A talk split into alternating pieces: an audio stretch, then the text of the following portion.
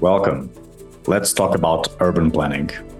Cape Town's maze like informal settlements have unique movement patterns. Experts, like our speaker today, Yael Borofsky, are rethinking how people move in cities.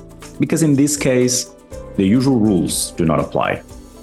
And revisiting these rules could lead to better lives for residents by making sure that everyone can easily get around and feel connected. I'm Rodrigo Silva. Let's talk about urban planning. Yael, welcome to our episode. Thank you so much for having me. Yael, what made you study specifically Cape Town's informal settlements? So, this paper comes out of actually a PhD research project that was actually very much focused on the challenge of public lighting in informal settlements. And it was a collaborative project with other colleagues at ETH Zurich, where I did my PhD and where I'm currently based. And we were actually very interested in the problem of the existing public lighting in informal settlements and how to solve that problem. And what comes out of an interest in public lighting is a question of where are people at night when they need public lighting? And this is kind of the entryway into this interest in what are pedestrian activity movement patterns in these places. It's actually something that there's very little literature on.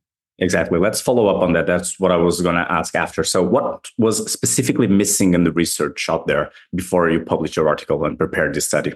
So, I would be happy to be wrong about this, but as far as we know, there's really no other study using sensors and or collecting quantitative data on pedestrian activity patterns in informal settlements, particularly at night.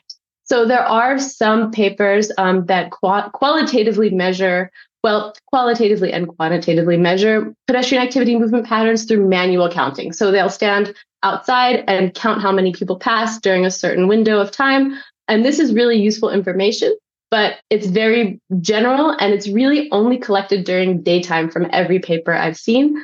This means that about half of a 24 hour period we know mm, next to nothing about.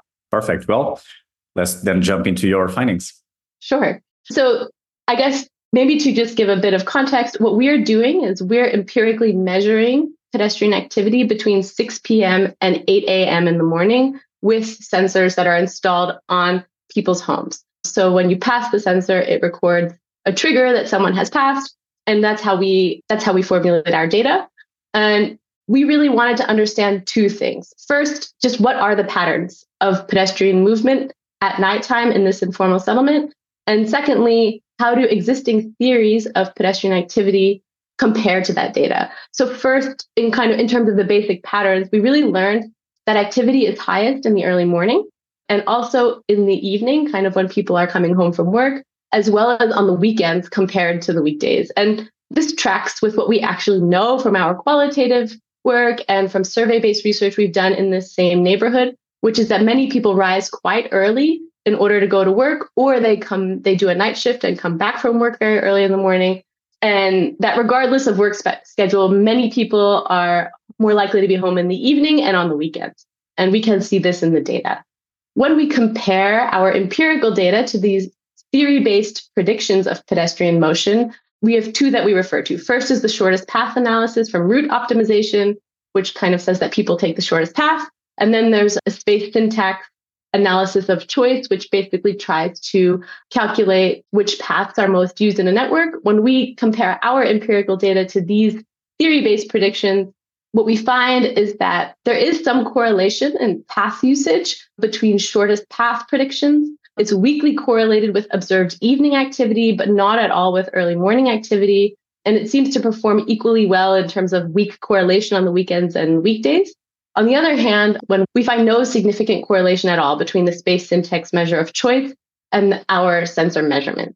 Mm. So, what this kind of means is that these very network based theories of pedestrian activity appear to have kind of limited relevance in informal settlements. These aren't the only theories of pedestrian activity in urban planning, but they are the ones that are kind of most known for being based on the configuration of the network, which really is most comparable to the data that we're measuring. The sensors don't collect any other information about people besides that someone walked by. And so these are the kind of the most comparable to our empirical measurements.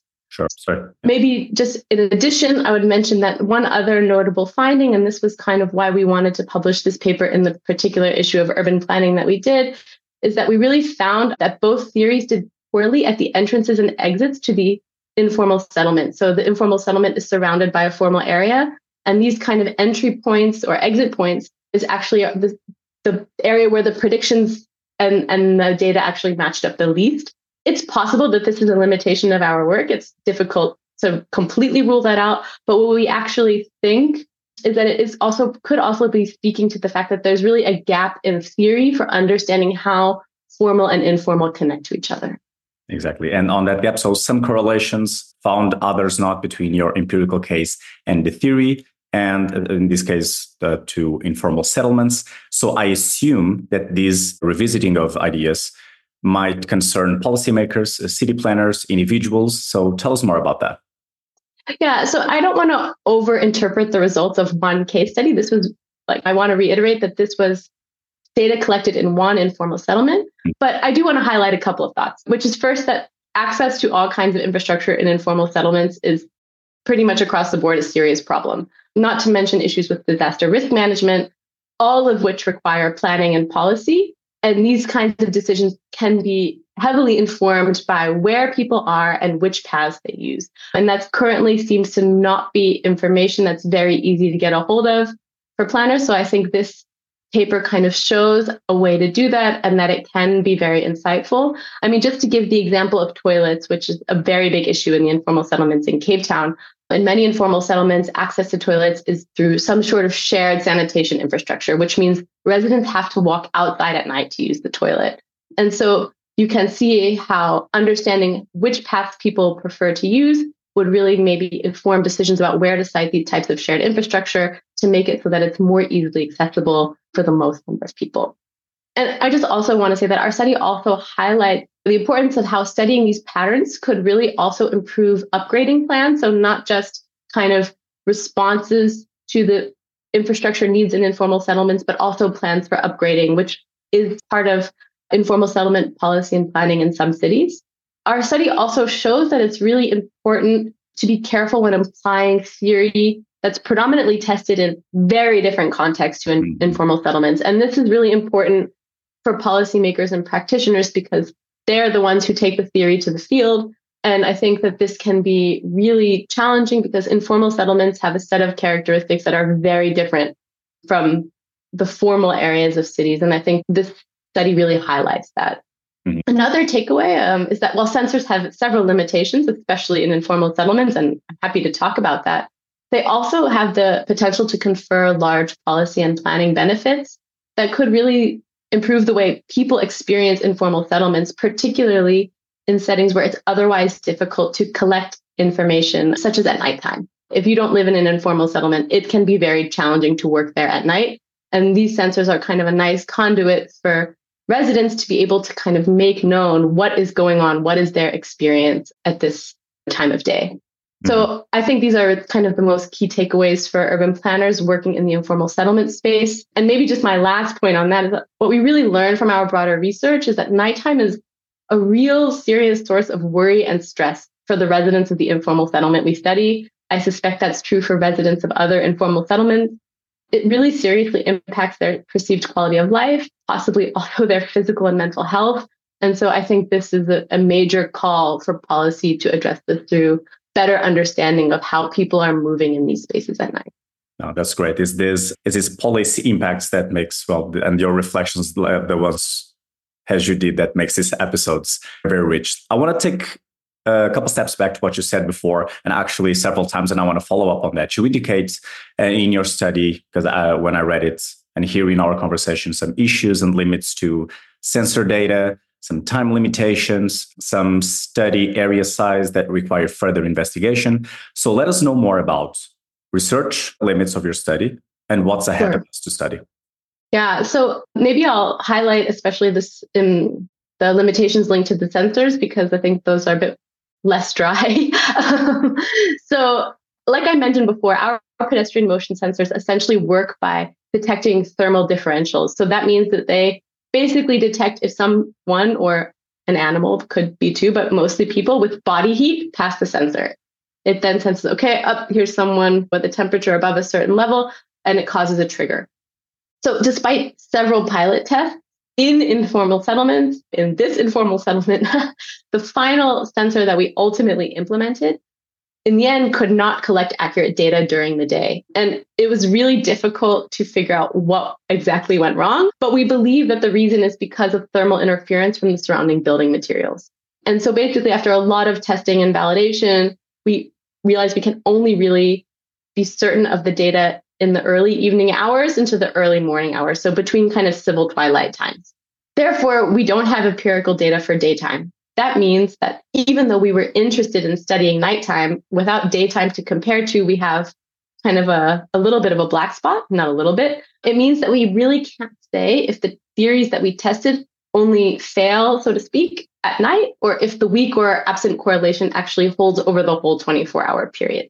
And, and I think that would be something I would really like to be able to fix about the study. In addition, while we intended to install enough sensors to cover the whole path network in this neighborhood, some sensors were stolen, some sensors didn't function properly, and therefore we have missing data for certain parts of the network.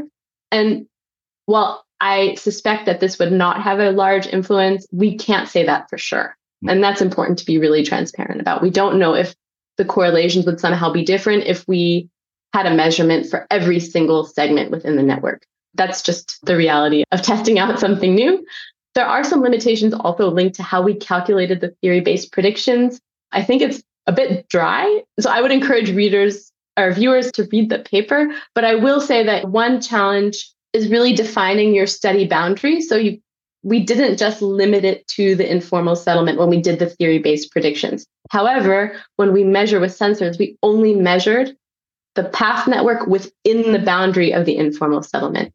And this can have implications for how the calculations are done. Well, not how that we actually execute the method, but how the calculations turn out. It can, depending on the size, especially with space syntax, depending on the size of the study area, I think you can get quite different results. And I think this is something that we try to make very clear in the paper and why when I talk about these kind of very interesting findings at the border, I think this is kind of a good jumping off point for more research because I don't think it's very well theorized what is happening at the border between formal and informal areas and how do these connections or lack of connection work.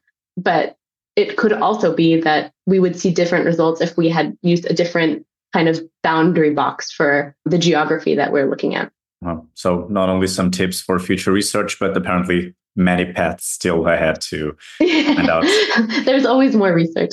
always. Yael, uh, the most challenging part of this episode, if you could sum up this conversation in one or two sentences, what would it be?